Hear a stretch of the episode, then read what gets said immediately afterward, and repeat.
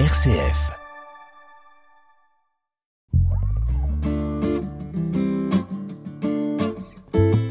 À la croisée des religions sur une RCF Belgique. L'émission qui fait dialoguer les religions.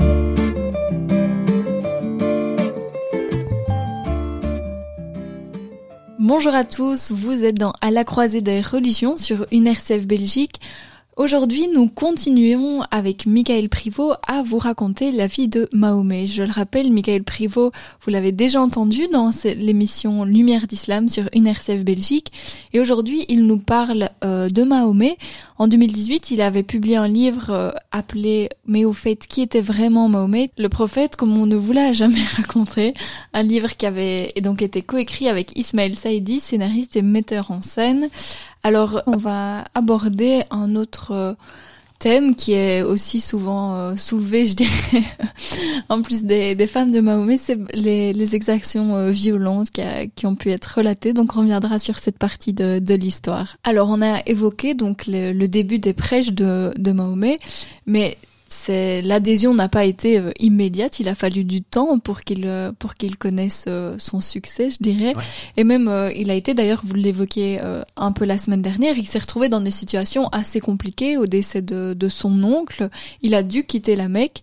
Euh, Est-ce que vous pouvez revenir sur euh, sur ce passage compliqué qui a signifié son son départ pour ouais. Médine? Donc, euh, comme euh, il faut toujours revenir à l'anthropologie du milieu de Mohammed, c'est vraiment fondamental parce qu'en fait le Coran est cousu de cette de cette anthropologie. Donc, Mohammed, donc on est dans dans un dans un système tribal où on a on va dire le leader du, du clan de la famille qui offre sa protection ou pas aux membres, aux membres de son de son clan, de sa famille ou éventuellement à, à d'autres. Donc euh, au décès de, alors je me souviens plus exactement de la date, je dirais qu'on est, je crois qu'on est en 619, donc trois ans avant avant je pense. Donc il y a le départ de Mohamed vers euh, vers vers Médine.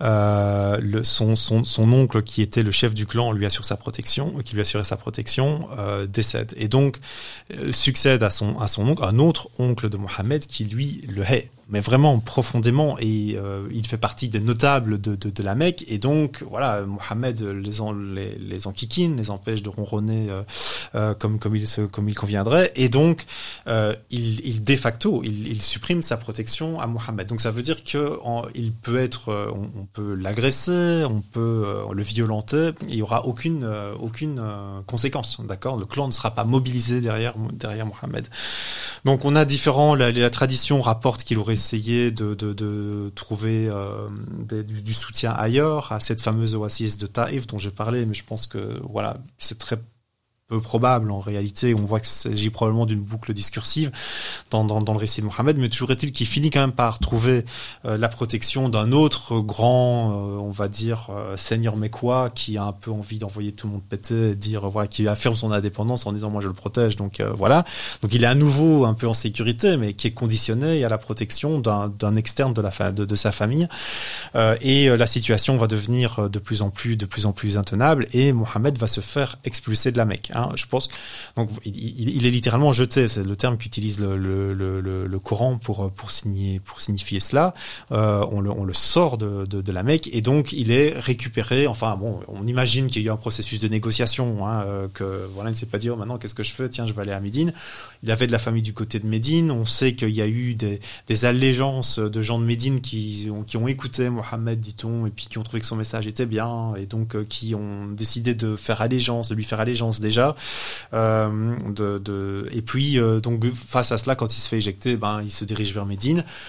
Où, à peu près l'idée était que, en, et ça c'est une pratique qui se faisait dans, dans, la région, c'est voilà il y avait des disputes entre plusieurs tribus euh, à Médine euh, qui avaient fait de nombreux morts, euh, partage de territoire euh, et autres choses du même genre, euh, et donc l'idée était quand même de faire venir finalement de se mettre d'accord, on fait venir un externe, une sorte de sage qui va écouter les doléances et essayer de, trouver une solution qui mette tout le monde monde d'accord en bénéficiant de son, statut de, sage externe. Donc, a priori, ce serait la porte par laquelle Mohamed serait rentré à Médine, mais toujours est-il que quand il arrive à Médine, semble-t-il, il y a déjà un certain nombre de personnes qui s'intéressent à son message, qui se considèrent comme ses disciples. Donc il vient dans, finalement la donne a déjà un peu changé euh, quelque part par rapport à être un arbitre particulier tout à fait neutre, mais de, tous les clans, il y a des gens de, des tribus en, compte, euh, il y a des gens qui, qui sont qui sont ses disciples. Et donc en fait, on a une période d'un an et demi qui est pas très claire. Alors on, voit qu'il y a beaucoup de, durant cette période d'arrivée à, Médine, euh, le Coran se focalise beaucoup dans, avec ses discussions avec les, les, les, tribus juives et en tout cas avec leurs rabbins ou en tout cas leurs leaders religieux, euh, puisque voilà, lui, il espérait aussi être reconnu par les, les, les juive, euh, puisqu'il avait fait appel à l'histoire de Moïse, à l'histoire d'Abraham, etc. Il avait dit aux Mécois quand il était là, regardez, si vous ne me croyez pas, regardez les Juifs, eux, euh, euh il leur arrivait la même chose, euh, etc. Puis quand il arrive là-bas, il espère se faire reconnaître par eux en disant, bah voilà, le prophète c'est moi, et qu'ils disent, bah non, dégage, euh, quittez-toi, littéralement. Et donc ça va, la, la relation va s'envenimer rapidement, en vérité. Donc dans un débat théologique parfois assez assez serré, ce qui n'empêchera pas les emprunts. Hein, on voit le la question, je parlais des quatre épouses tout à l'heure, il y a aussi la question euh, euh, du jeûne, par exemple, qui va devenir le fameux jeûne de Ramadan. C'est une pratique qui, au départ, est inspirée aussi euh, du, judaïsme et du jeûne de Kippour, etc. Donc, on voit qu'il y a des, effets de, négociation, etc., qui sont intéressants. Mais voilà, en même temps, il y a, Mohamed va, va essayer, on, le, on voit émerger ça d'un coup, d'essayer de mettre sur pied une sorte de coalition tribale autour de lui. Voilà, c'est ça, et de lui et de son, et de son seigneur, en quelque sorte. Euh, on en voit trace par rapport à ce fameux document qu'on appellera Constitution de Médine euh, par la suite, mais qui est une sorte de, de pacte où finalement chaque tribu euh, accepte, euh, enfin dit voilà, on, on va, on va on va se défendre ensemble, on cotise ensemble pour se défendre, mais chacun, chacun reste chez soi et chacun respecte ses traditions, grosso modo, voilà. Euh, et signe des tribus qui restent païennes, les tribus juives, etc. Tout le monde se met un peu d'accord en disant voilà, c'est les gens de l'oasis, on est tous euh, unis. Si on a nous est attaqué, bah les autres vont le défendre, euh, etc. Euh, qui qui est un petit peu la base de, de, de, de ce traité. Euh, et donc dans, dans, dans ce cadre-là, on voit que Mohamed essaye de de de de, de, de établir Et c'est là qu'effectivement va apparaître la question de, de, la violence pour, euh, pour y arriver. Donc on voit que, euh, bon, il n'est pas encore ça prend du temps à démarrer, bien sûr. Il a des disciples, mais il est quand même dans la dépendance des gens de des gens de de, Médine. Euh, les les on va dire les les personnes, les disciples viennent, partent. C'est pas très très et euh, très très stable. Et donc euh, il va y avoir euh, euh, il va il se rend bien compte que pour subsister, il va devoir faire quelque chose, d'accord? Et la première chose qu'on peut faire dans cette dans cette dans ce cadre anthropologique, c'est faire des razzias. D'accord? Euh, faire des razzias, donc c'est-à-dire attaquer une tribu ou un clan ou une famille avec laquelle on n'a pas de, de, pacte, euh, voilà, on n'a pas d'alliance, il n'y a aucun souci. C'est tout à fait normal. Donc, euh, être agriculteur, éleveur euh, ou faire des razzias, c'est l'économie normale de cette de cette société-là. Et d'ailleurs, ils le sont tous en fonction des saisons, d'accord? Donc, il n'y a aucun aucun problème moral à faire ce genre de ce genre de choses. Donc, l'idée, c'est d'attaquer, prendre les troupeaux, les biens, éventuellement les gens, même les réduire en esclavage, etc. Et c'est du business as usual, d'accord? C'est d'ailleurs très intéressante. Je, dis toujours à titre que ah oui, mais en fait le Coran cautionne le viol. Non, le Coran ne cautionne pas le viol parce que la razia n'est pas du viol dans leur monde, hein, dans leur dans leur catégorie mentale, c'est pas euh, pas du vol. On voit par exemple le Coran va punir de coupage de main. On connaît c'est les fameuses peines, les fameuses peines coraniques, chariatiques. Euh, va, va, va punir le vol du coupage de la main ça, ça s'applique pas à la razzia. Donc ça veut dire que pour eux, la razzia, c'est pas dans la catégorie vol, c'est la catégorie on gagne son pain, d'accord, littéralement. Et donc voilà, Mohamed va commencer à faire des razzias, euh, puisque euh, voilà, c'est la seule façon d'avoir du butin, de pouvoir euh, récolter des armes, de l'argent, et de pouvoir aussi voilà assurer à lui-même et à ses disciples qui l'ont suivi un, une vie normale, si on peut dire. Et donc ce qui va se passer, c'est qu'après presque un an et demi, euh, ils vont attaquer une, caravane mécoise. Euh, enfin, ils essayent d'attaquer une caravane mécoise. Les Mécois envoient une, on vend de l'attaque et envoie une troupe pour les pour les défaire. Euh, et euh, effectivement, ben les les les, euh, les disciples de Mohammed, bien qu'inférieurs en nombre, vont flanquer une tripotée magistrale aux Mécois et se faire un butin énorme. Et donc là, on va dire que là, Mohammed, pour le coup, va va commencer à s'établir en, en tant que chef de tribu contesté un peu, mais ou chef de guerre. Et donc ça va un peu diminuer la contestation en interne et va asseoir sa légitimité qui va lui permettre d'avancer vers, euh, vers d'autres étapes tout en infligeant une défaite cuisante à ses adversaires mais quoi.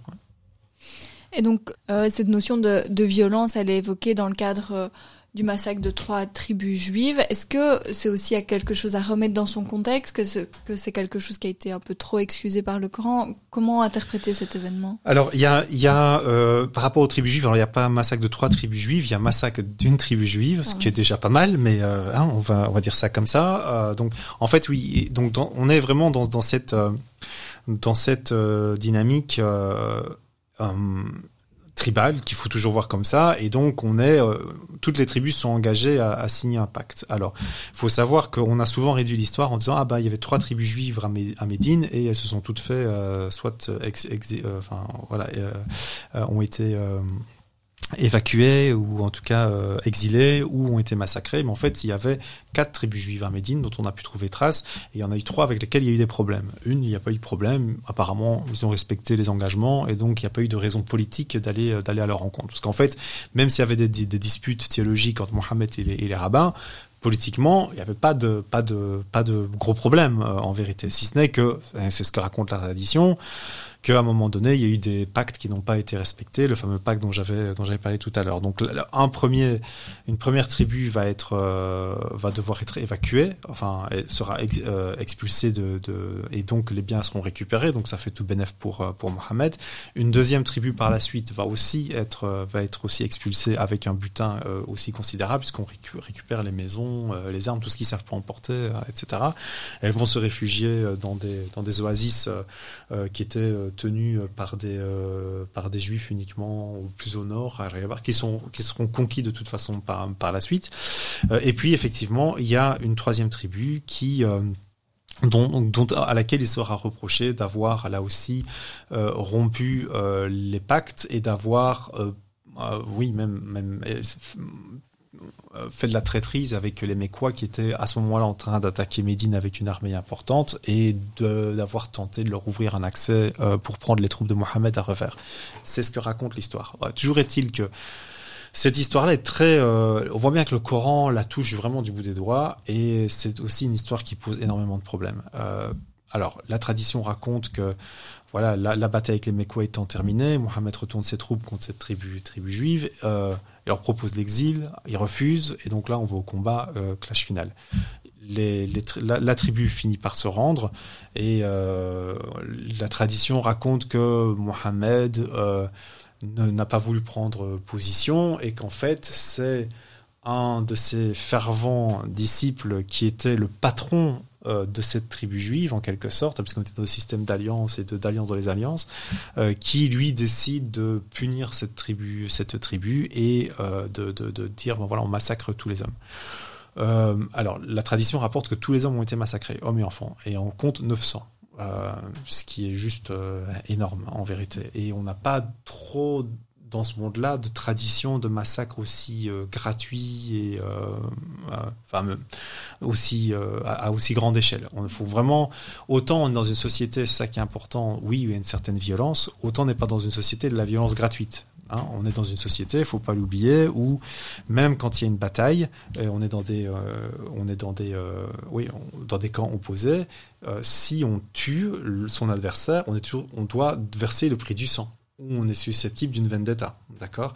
Donc on tue les gens avec précaution, si on peut dire. On, on c'est pas c'est pas Verdun, euh, voilà, c'est pas la boucherie, d'accord?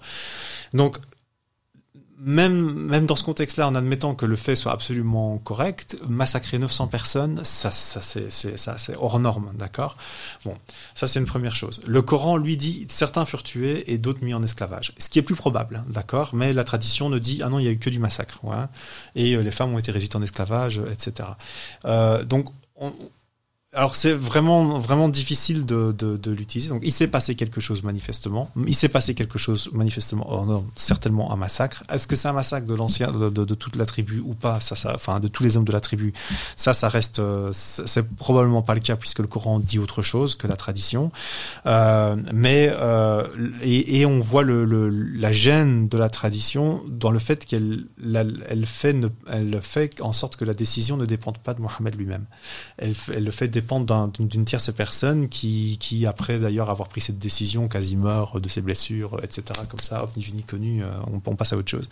Ce qui, ce qui, ce qui montre que peut-être que ça existait, peut-être pas. Moi, je, je pense qu'il y a une intervention pour essayer de, enfin, de ne pas salir Mohamed euh, de ce point de vue-là, d'essayer de, lui faire retirer ses billes du jeu. Mais voilà, je pense que là, on était, euh, on était dans, enfin ce qu'il faut retenir de, ce passage-là, c'est que un, c'était pas une dispute. Ils ont, ils ont pas tué juifs parce que juifs. Euh, je veux dire, jusqu'au bout, le Coran euh, montra un respect euh, énorme des juifs, des, fils d'Israël, comme il les appelle d'ailleurs. Il va avoir des, euh, disputes très claires avec ce qu'il appelle les Yahoud euh, dans le Coran, c'est-à-dire les, Juifs de Médine, très précisément. Ça ne, ne s'applique qu'à eux, donc c'est pas les Juifs du monde entier contre lesquels euh, serait, serait, le Coran. et qu'en fait, oui, il y a eu à un moment donné, probablement, c'était des adversaires et Mohamed en a profité pour liquider les derniers qui le, dérangeaient euh, et qui euh, lui empêchaient d'avoir une maîtrise quasi complète de, l'oasis de Médine, ce qui allait lui permettre par la suite euh, de, se lancer dans des campagnes de razzia et, à plus grande échelle. Donc oui, c'est pas joli, c'est clair. Et là, à nouveau, euh, nous on pense que c'est une, euh, voilà, c'est une part d'ombre du personnage et voilà. Alors comment est-ce qu'on peut le construire? Là, on spécule, mais euh, de dire, ben, il avait son objectif. Et, euh, et, à un moment donné, ben, son objectif, c'était ça qui primait, c'est-à-dire euh, faire triompher son message, faire triompher son, ce qu'il avait, enfin, ce que lui estimait être juste, et, quoi qu'il en coûte. Et, et, quand on est un dirigeant, quoi qu'il en coûte, c'est aussi, ben, ça peut être de, passer par des massacres, etc. et voilà, la, la, gêne qui est, qui entoure les, les, ce passage chez les commentateurs, dans le Coran lui-même, qui est très discret sur ce passage, montre qu'en fait, les choses ont pas dû être très très nettes, et que même la justification que le Coran essaye d'amener toujours ex post, hein, le Coran vient toujours justifier les actes après, montre que oui, ça devait pas être si simple que ça. Euh, mais donc après, savoir le détail de ce qui a pu se passer, et dire, ah oui, euh, euh, c'est pas 900, c'est 450 qui ont été massacrés, euh, c'est trop, de mm -hmm. toute façon, hein, on va pas revenir là-dessus, mais ça, ça reste un, un épisode qu'il faudra encore creuser pour essayer de, de, de, ouais, de mieux comprendre les tenants, les aboutissants. Mais pour le moment, avec les sources qu'on a, c'est assez compliqué. On peut revenir par contre sur cette notion qu'en fait, c'est c'est un prophète, c'est un chef spirituel, mais c'est véritablement un chef politique, militaire. Vous l'avez évoqué à plusieurs reprises. C'est peut-être une association. Je compare dans, dans le christianisme qu'on a moins, en tout cas euh, qu'on de prime abord que, qui, a, qui a moins eu lieu ou en tout cas qu'on aurait moins en tête. Là, c'était véritablement un chef de tribu politique. L'association est logique et naturelle pour l'époque. Oui, oui, bah, oui, ça ne, ça ne choquait personne. Enfin, mm -hmm. euh, je veux dire, ça, enfin, si probablement ça a choqué, si, hein, le fait de, de, de on, parce que comme je l'ai dit tout à l'heure, on, on, ne massacre pas pour le plaisir. Euh, non, non, mais, mais cette association en tant que telle ne posait absolument pas problème. Et d'autres vont essayer de, de alors. Elle ne choquait pas, mais elle était quand même originale. Hein. Donc on n'avait pas encore d'exemple de personnes qui réunissaient ces pouvoirs de manière aussi claire, à savoir le pouvoir religieux, le temporel, euh, de manière aussi. Et ça va être, certains vont essayer de dupliquer le modèle déjà du temps du prophète, hein, en, en, essayant de se, de se faire prophète, d'entendre des voix aussi, et de devenir chef de tribu, etc. Avec des fortunes très diverses, ils seront à peu près tous euh, massacrés euh, par la suite aussi. Hein, je vais dire dans des batailles où ça se terminera assez mal pour eux. Je dis massacre à nouveau avec les guillemets. Euh, mais donc on voit que ça va, ça va en inspirer d'autres. Mais euh, c'est intéressant ce que vous faites quand même comme parallèle. Je ne sais pas. Euh, je pense qu'il faut s'interroger pourquoi est-ce que euh, du côté euh, du, dans une société, on va dire euh, historiquement chrétienne, est-ce que ça choque Pourtant, parce que on, on, a on a ça quand même dans l'héritage. Euh, David et Salomon, c'était pas des enfants de cœur quand même. Euh, c'était des dirigeants, c'était euh, ils étaient prophètes et ils en ont fait rouler des têtes. et ouais, ça passe. Est-ce que ça, ça passe parce que c'est plus éloigné dans le temps? Euh, parce qu'on s'inscrit dans cette continuité-là, parce qu'il y a moins de risques quelque part. Euh, je, je, ça, ça, vaut la peine vraiment d'interroger cela, parce que finalement, même par rapport à, au grand contexte, euh, mais on va dire euh, du Moyen-Orient, on voit ça, et historiquement, Mohamed fait pas, il n'est pas vraiment figure d'exception. bon, après le fait que soit effectivement une foi plus récente, concurrente, oui, évidemment, on est dans mm-hmm. une dans une autre dynamique, de, évidemment, mais je, je pense qu'il faut euh, pour comprendre ce qui s'est passé et le retirer d'un certain exceptionnalisme, de déjà juste regarder l'héritage que l'on a au travers, euh, au travers de la Bible et des, euh, au travers de la Bible. Je, je, pense que là, on a, on a des points de comparaison qui sont, qui sont très intéressants.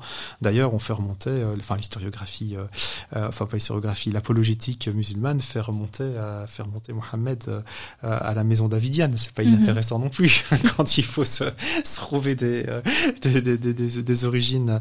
Mais, mais c'est un, mais c'est un vrai sujet et je, je, je pense que alors ok, au travers du côté, euh, c'est clair que chez les, les, apologètes chrétiens, euh, ça a été un point sur lequel on a été appuyé euh, de, de, depuis le début. Mais mais même sans ça, je pense que si on s'interroge par rapport à, notre contexte, je, crois qu'on peut, il faut reconnaître effectivement que la façon dont a été construite l'image d'un Jésus qui serait quelque part pur amour, pardon, etc., comme détenteur d'un message euh, d'un message d'ordre divin. Euh, Aujourd'hui, ça, ça, ça, ça, la, la, figure de Mohammed paraît en, en, dans un décalage et dans complètement mm -hmm. euh, difficilement, euh, oui, compréhensible pour beaucoup. Et c'est vrai que voilà, ça, oblige, voilà, du côté, si je puis dire, de l'apologétique musulmane, à devoir aussi réécrire un certain nombre de choses. Et on voit ça, par exemple, bon certains sont amusés à, compter le nombre de morts qui ont été rapportés euh, sur toutes les batailles de Mohammed. Est-ce qu'on documentait ça Enfin, les annales. Enfin, après, c'est à nouveau hein, avec la distance historique qui est là. Et certains ne comptent pas plus de 1000 morts sur toutes ces batailles. Ce qui, quand on en voit le nombre, c'est pas grand-chose en vérité pour cette cette époque-là. Euh, et certains vont jusqu'à dire, mais en fait, lui, Mohammed de sa propre main, il en a tué aucun. Voilà. Le, oui, il a participé à des batailles, mais il a tué personne. Voilà, D'accord. Bon, après, on a des témoignages que c'est pas tout à fait ça. Donc, c'est aussi intéressant de voir comment, euh, voilà, on a on a besoin aujourd'hui dans une justement euh, dans une apologétique musulmane contemporaine par rapport à la figure du Christ, se dire non mais euh, oui, enfin on doit dire aussi que c'est un apôtre de, de paix et d'amour, etc. Ce qu'il a pu être aussi. Mais on a un personnage qui est quand même beaucoup plus contrasté, beaucoup plus complexe, euh, je veux dire en termes de personnalité, parce qu'il était ancré dans, dans un temps bien particulier, dans un contexte bien particulier, et que voilà, euh, je sais pas, je crois qu'il faut pouvoir l'assumer. Euh, et, tant qu'on ne va pas l'assumer, ça, ça, va, ça va pas sonner juste. Je, je, je pense, à mon avis. Voilà, je me permets cet avis-là. Alors dans la dernière partie de cette émission déjà, on reviendra un peu sur euh, mais sur la mort de Mahomet et ce qu'il a pu euh, laisser comme héritage. Ce sera encore une grosse partie, je crois, qu'on devra résumer. Mais euh, en attendant, on fait une petite pause musicale.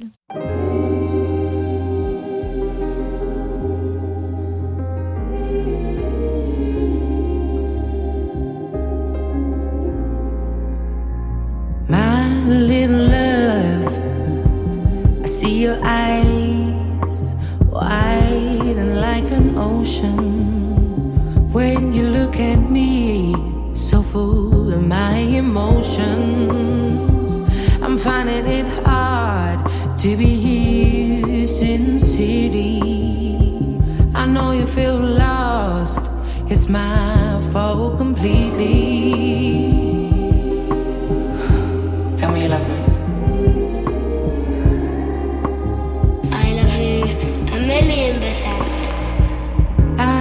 Recognize myself in the coldness of the daylight. So I ain't surprised you can read through all of my lies. I feel so bad to be here when I'm so guilty. I'm so far gone, and you're the only one who can save me. Why do you feel like that? Like, like me. You know, Mummy doesn't like anyone else like I like you, right? I'm holding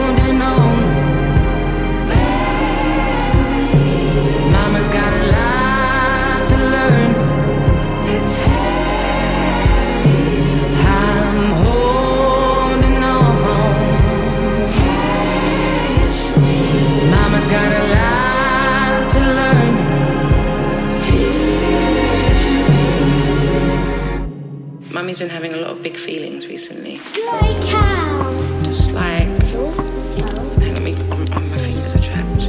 Like, um, I feel a bit confused.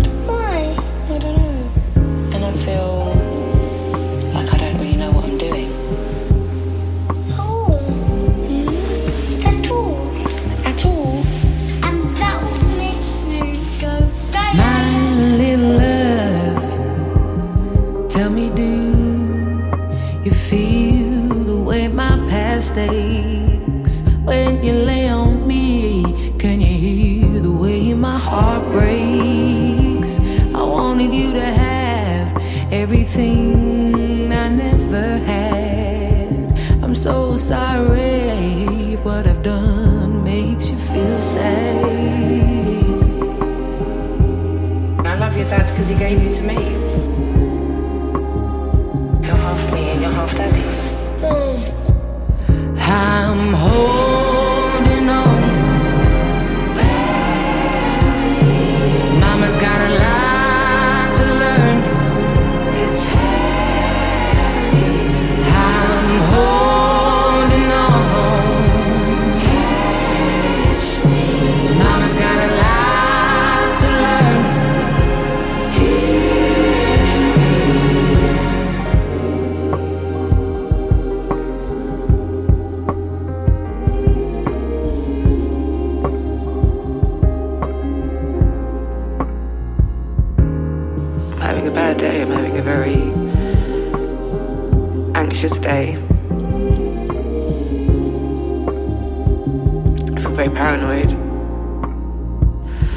Very stressed.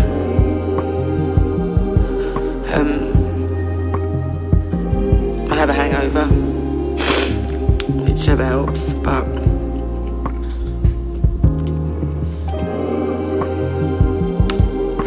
I feel like today is the first day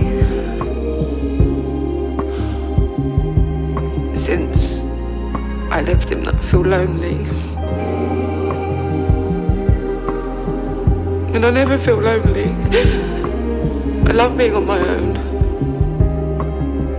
I always prefer being on my own and being with people. And I feel like maybe I've been like overcompensating and being out and, and stuff like that to keep my mind off of it. And I feel like today home and I want to be at home. I just want to watch TV curl up in a ball and be in my sweats and stuff like that. I just feel really lonely. I feel a bit frightened that I might feel like this a lot.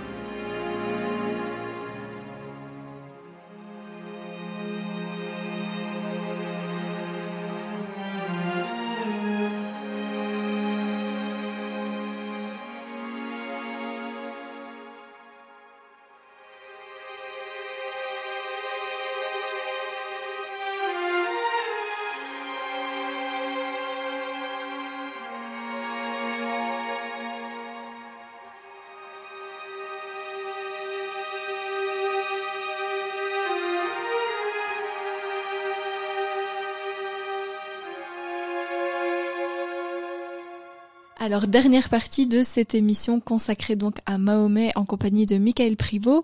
Selon la tradition, Mahomet meurt à 63 ans à Médine.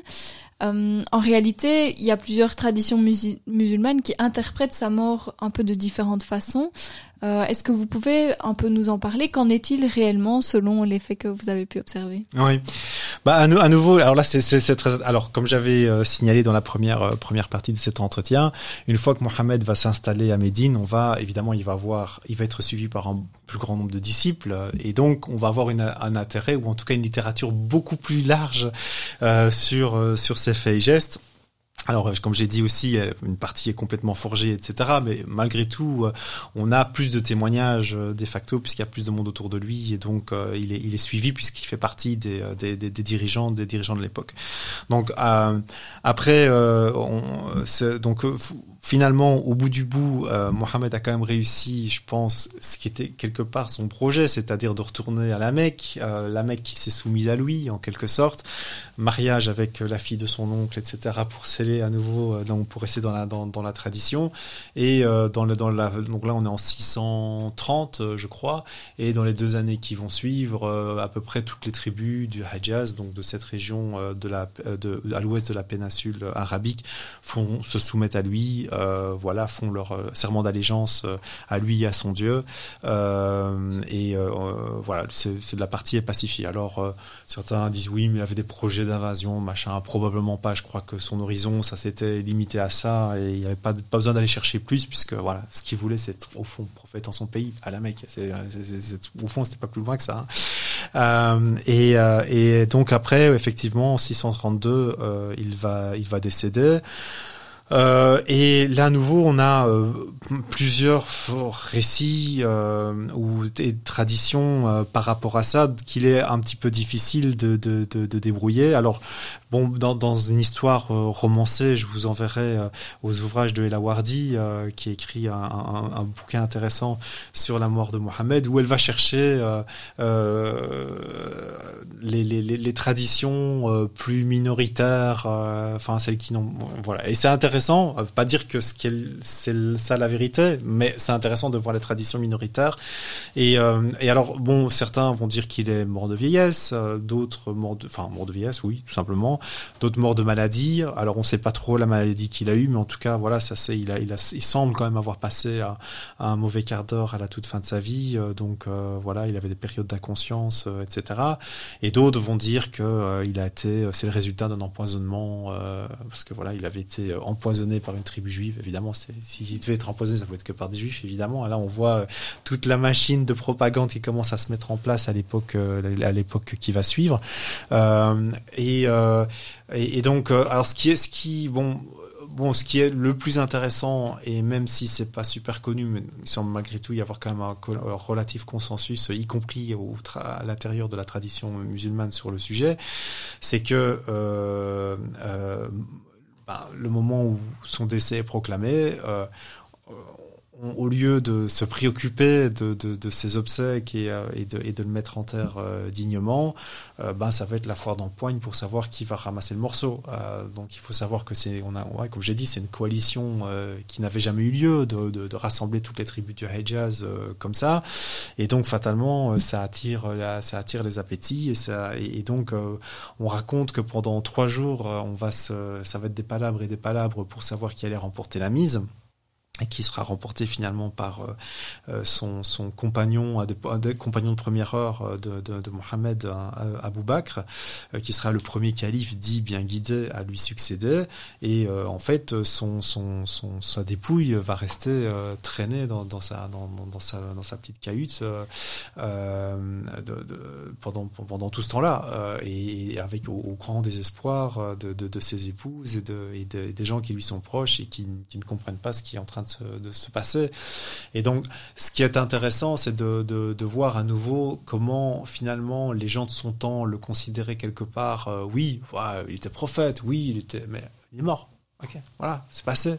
Euh, et, euh, mais qu'il ne l'idolâtrait aucunement. Euh, et, quand on voit le décalage aujourd'hui des représentations où euh, euh, pour les, les, les, musulmans et les musulmanes aujourd'hui sont plus biberonnés à l'image du prophète que, que, que cas celle de Dieu, si on peut dire. Enfin, quand je dis image de Dieu, évidemment avec beaucoup de guillemets, euh, mais en tout cas, on en a fait la figure centrale de l'islam, alors que c'est pas tout à fait ce que Mohammed est venu raconter, me, semble-t-il. Euh, ça, ça, ça, montre ce, ce genre de comportement montre un, certain, un certain décalage euh, et, qui montre comment finalement les perceptions aujourd'hui que les gens et les représentations que les gens ont de, du, de, de Mohammed ont été forgées au cours de, au cours de l'histoire pour en devenir la porte d'entrée euh, insurpassable, insurpassable de, de, l'islam. Euh, et porte d'entrée euh, bien mal connue, comme, comme, comme on essaie de le souligner aussi dans, dans, ce bouquin-là. Euh, donc voilà, non, c'est un, un moment qui, est, qui est assez tragique. Et puis bon, après, voilà, ce qu'il ce qu'il faut aussi retenir, c'est que au moment où, euh, contrairement à nouveau à ce que, ce que voudrait la doxa euh, euh, musulmane, Mohammed n'a pas laissé une religion clé sur porte. en fait, il, s'est contenté, si on peut dire, pendant ce temps-là, de, transmettre ce que lui considérait recevoir de, Dieu, de, de, son Seigneur, et, puis d'essayer de mettre en pratique au fur et à mesure que les choses avançaient de, manière très organique et, comme je dis, un petit peu, voilà, c'était de l'expérience en vérité qu'ils étaient aussi en train de faire. Et euh, ben, quand il meurt, ben voilà, il y a, y rien de consigné, il n'y a rien de fixé, il n'y a rien de, de, de, canonique, euh, si je puis dire. Et donc euh, que les voilà, ben, les gens qui vont, enfin les, les gens ne s'appelaient même pas les musulmans, ils se considéraient même pas comme des musulmans, ils s'appelaient ils s'appelaient les muhajiroun, c'est-à-dire ceux qui ont fait la hijra avec Mohammed. Donc l'islam n'était même pas encore construit comme une religion pour eux. L'islam, c'est à cette époque, c'était euh, ce que ce que dit le Coran, c'était juste un din, c'est-à-dire une voie vers vers vers le salut, le salut individuel, euh, euh, et rien de plus. Et, euh, et donc c'est après que, euh, que, que quand on va s'installer dans le temps, comme comme je l'avais mentionné que on va prendre, on va, on va, on va se voir là, le, bah, au fur et à mesure que aussi les gens qui ont été autour de lui vont commencer à mourir dans les batailles de vieillesse, etc. Quand bah, il faut sauver l'héritage et puis euh, on va aussi rencontrer euh, les, euh, les, les chrétiens euh, quand on va, euh, quand les, les, les, troupes arabes vont, vont monter vers vers le nord et là on va rencontrer des gens qui sont un peu plus charpentés que que ceux qui se baladaient dans sur les sur les pistes dans, dans la péninsule et donc voilà ceux-là voient arriver des gens qui se réclament d'une nouvelle, d'une nouvelle religion. Certains vont même les appeler les Hagarènes, hein, ceux donc, qui, qui, qui faisaient référence à Hajar, mère de mère, la mère d'Ismaël. Donc on voit que même, enfin, ça, ça, ça, a l'air une sorte de sous-christianisme, c'est pas encore très très clair. Euh, et donc il y a toutes sortes de, de, de, débats qui vont commencer à prendre place avec les apologètes chrétiens. Euh, on, donc on va commencer à développer la théologie, on va développer la métaphysique, euh, etc. Mais ça va s'installer sur deux, trois, quatre siècles. Et, euh, et c'est au cours de cela que l'islam va commencer à se fonder et à, se, et à être forgé euh, comme une religion avec, euh, avec ces rites qui vont commencer à se fixer. Euh. alors évidemment, tout ça va pas prendre quatre siècles. Hein. Il y a des choses qui vont se fixer plus vite que d'autres, mais en tout cas que probablement, même sur des, des choses telles que, par exemple, la prière qui semble tellement, tellement évidente pour soi, pour, pour les musulmans et les musulmanes aujourd'hui, en fait, probablement le prophète n'a jamais prié comme ça on ne sait pas trop comment il avait prié, mais en tout cas, euh, les, les rajouts, euh, par exemple, de certains propos, euh, comme le fait d'appeler la bénédiction sur lui et sur ses descendants et ce genre de choses, ça c'est clair que c'est des éléments qui ont été rajoutés par la suite quand il fallait conforter les, les, les, règnes et les régimes de ces de, des gens qui vont lui, lui succéder à la tête de la de, de, de, l'empire. Donc on voit qu'il y a eu toute une sorte d'évolution qui a été faite et donc peut-on traces d'ailleurs dans, chez des grands auteurs, hein, la façon dont, euh, par exemple, le fondateur de, de, d'école malikite ra rapporte ce fameux salut qu'on tahia pour euh, les arabophones qu'il y a dans la prière, c'est, différent de ce qu'on trouvait aujourd'hui. Donc ça montre qu'il y a eu des évolutions au cours de l'histoire et, euh, donc de dire que Mohammed ne priait pas comme on prie aujourd'hui. Voilà, c'est choquant, oui peut-être, mais en attendant, il faut, avoir ce regard sur l'histoire qui est, important et de montrer que plein de choses, et c'est normal, c'est le processus de toute religion, c'est que c'est les gens qui viennent après, qui essayent de se réapproprier un héritage qu'ils reçoivent, de le réinventer, de, de, lui donner un sens pour eux, etc. Et ce processus ne va jamais s'arrêter. Il continue aujourd'hui, il continuera demain, et c'est le propre de, de, toute, de toute religion. Et donc l'importance, et ça c'est un enseignement qu'on peut avoir aussi euh, par rapport à ce travail historico-critique, c'est de de- de- d'être conscient euh, de cette de cette euh, de cette donnée historique. Et donc vouloir essayer euh, de dire ah ben voilà j'applique l'islam de Mohammed etc comme il a été donné dans le Coran et comme ça a été rapporté par ses compagnons c'est juste une illusion mortifère. On voit ce que ça donne avec Daesh en vérité où on voit les comportements qui sont mis en œuvre par des salafistes quiétistes etc qui sont hors du temps en vérité mais qui sont des, des- des- l'air de rien, et c'est ça le, la, la, la ruse du diable, si on peut dire, des réinterprétations contemporaines de ce qu'il croit être le fameux islam de Mohammed, dont finalement, si on, si on, si on se, si on euh, s'extrait des approches euh, euh, historiques, euh, voilà, et pas, euh, enfin, si on, s'abstrait des approches historiques, on ne peut pas vraiment connaître. Une tradition ne suffit pas. Elle a eu sa propre logique, elle a eu ses propres méthodes de validation, qui sont respectables et qui sont légitimes en soi, mais ça suffit pas pour euh, avoir euh, toute l'étendue euh, de ce qu'a pu être un, un paysage historique Mhm. et un contexte historique à un moment donné, et qu'il faut amener d'autres méthodes euh, qui regardent les documents différemment, avec d'autres approches pour faire surgir d'autres, euh, d'autres, d'autres sens et remettre les choses euh, en perspective pour nous mieux nous permettre de comprendre notre aujourd'hui en fait. Et d'ailleurs, enfin, c'est vraiment très intéressant cette euh, cette remise en contexte pour revenir sur euh, sur cette succession de Mahomet. Si je ne me trompe pas, c'est d'ailleurs cette succession, cet héritage qui est donc euh, passé d'abord, enfin qui, qui a été succédé entre différentes personnes, qui a aussi scindé différentes branches de Oui, l'islam. oui, tout à fait. Oui, alors là, si on va, si on va là, ça c'est encore un- une autre phase qui permet de comprendre aujourd'hui euh, ce qui s'est passé. C'est-à-dire que les, euh, on va dire, il y a, il y a trois, trois grandes écoles, si on peut dire, ou trois grandes branches de l'islam euh, le sunnisme, euh, le chiisme et le kharidjisme. Kharidjisme qui compte pour 0,5%, qu'on trouve encore un peu à Tunisie, et à Oman, euh, gros, grosso modo. Euh, le chiisme, c'est plus ou moins euh, 10-12% euh, de, de, du, du monde musulman essentiellement Iran, Arabie Saoudite, Yémen, Irak, Liban, voilà. Puis maintenant, évidemment, dans la diaspora, ça, ça se retrouve évidemment partout. Euh, et, euh, et, et le sunnisme qui compte pour 80-85% euh, de à la louche hein, euh, de, des, musulmans. Mais en fait, ce que l'on ce que l'on trouve aujourd'hui comme finalement parfois des, des, des différences en matière de théologie, des différences en matière de jurisprudence, etc., sont au départ des résultats de disputes euh, politiques euh, qui résultent du partage de la communauté. Donc voilà, pour pour faire pour pour faire vite, j'ai coutume de de dire que quand euh, les les les les les, quatre enfin voilà les les, les premiers califes euh, décèdent notamment le troisième euh, Othman à qui on attribue la tradition attribue la mise par écrit du Coran. Euh, c'était des c'était des commerçants ces gens-là. Ils étaient quand quand enfin voilà à la, fin euh, enfin ils, ils sont sur un empire foncier immense. Ils sont riches à ne plus savoir qu'en faire. Faut faut se rendre compte moi je disais Bill Gates c'est un crevard à côté de vraiment en termes de, de fortune enfin euh, et, et, et- et donc, euh, évidemment, on peut se rendre compte que des, des on peut comprendre que des, des, empires pareils et des puissances et des fortunes pareilles, ça attire les convoitises, la jalousie, les guerres de succession, etc. Enfin, je veux dire, les, les êtres humains sous ce qu'ils sont, euh, sous tous les tropiques. Hein. Euh, et, euh, et effectivement, ce qu'on ce qu'on va voir, c'est que, allez, grosso modo, il va avoir quelques mouvements politiques dans ce dans ce premier moment très très bouillonnant euh, où on essaie de, de trouver ce chemin après le décès de Mohamed. Donc en fait, on a une, enfin, un des premiers disciples de, Mohammed a été son cousin et son gendre. Il aura les deux, places. Il s'appelle Ali, euh, qui va se convertir très très tôt euh, au, au message de, Mohammed euh, après, après Khadija. Et, euh, euh, voilà. Euh, et donc, euh, certains disaient que la succession aurait dû lui revenir. D'accord? Bon, ne sera que le quatrième finalement euh, en rang après d'autres d'autres compagnons.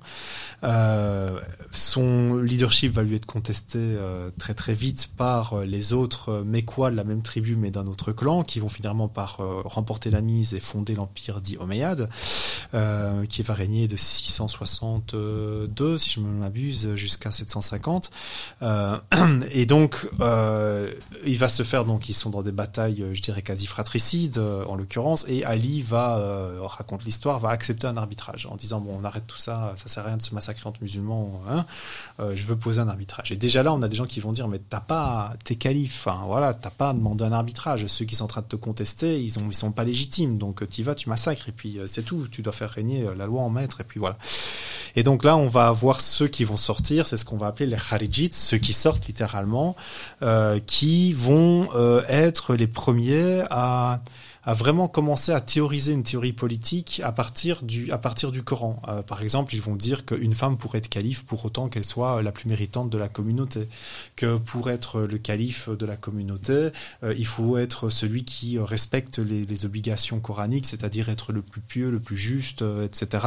Et que les, les, les liens de sang euh, ne doivent pas être pris en compte. Or, ce qu'on voit euh, entre pour la, la bataille que l'on voit pour la, succession de Mohammed, c'est une bataille de liens de sang, c'est de savoir quels ils sont tous de la même tribu, Quraysh qui est à la Mecque, Mohammed lui-même aussi est un Quraysh, et c'est de quel clan va prendre le dessus sur un autre, etc. Donc, et là, eux, et le Coran dit, ben, euh, c'est pas les liens du sang qui comptent, ce qui compte c'est la piété, etc. Ils disent, voilà, on va, on va appliquer ça, on a envie que ce soit la piété qui compte pour diriger la communauté, etc. Et donc, eux, ils vont être les premiers à constituer, finalement, assez rapidement, avant la fin du 7e siècle, un premier corpus de réflexion théologique qui, en essayant de se baser sur, sur, le Coran. Les deuxièmes qui vont faire ça, donc, et eux, ils, vont, ils vont, ils vont renvoyer tout le monde dos à dos, grosso modo. Et ils, ils, ils assassineront aussi Ali au passage, donc ça va régler un problème. Donc, ils se retournent contre leur ancien, allié. Euh, donc ça, on va donc aujourd'hui cette, cette, ce, ce, mouvement va être ultra minoritaire, comme je comme je disais, mais à une époque il était il y avait quand même un nombre important de, de, de, de disciples. Le deuxième mouvement qui va se constituer finalement politiquement et, thé théologiquement vont être les chiites, euh, donc c'est-à-dire ceux qui vont se reconnaître du parti de Ali et de ses descendants, en disant bah non c'est nous qui sommes le descendant légitime, Ali a été tué, ben ce sont ses enfants, euh, etc. Euh, et qui vont euh, rapidement, bon, je veux dire, on va dire pour 750 environ, ils auront constitué une voilà un, un, une doctrine déjà un peu plus un, assez solide, on va dire. Euh, et ce qui est intéressant, c'est qu'à nouveau ils, sont, ils vont être un peu dans la même démarche que les Khalijites, c'est-à-dire c'est, ben, on va devoir euh, faire avec maintenant ce corpus coranique qu'on a, euh, qui s'est solidifié aussi depuis. Donc on va fonder théologiquement notre prétention au pouvoir et à la direction de, de, de la communauté.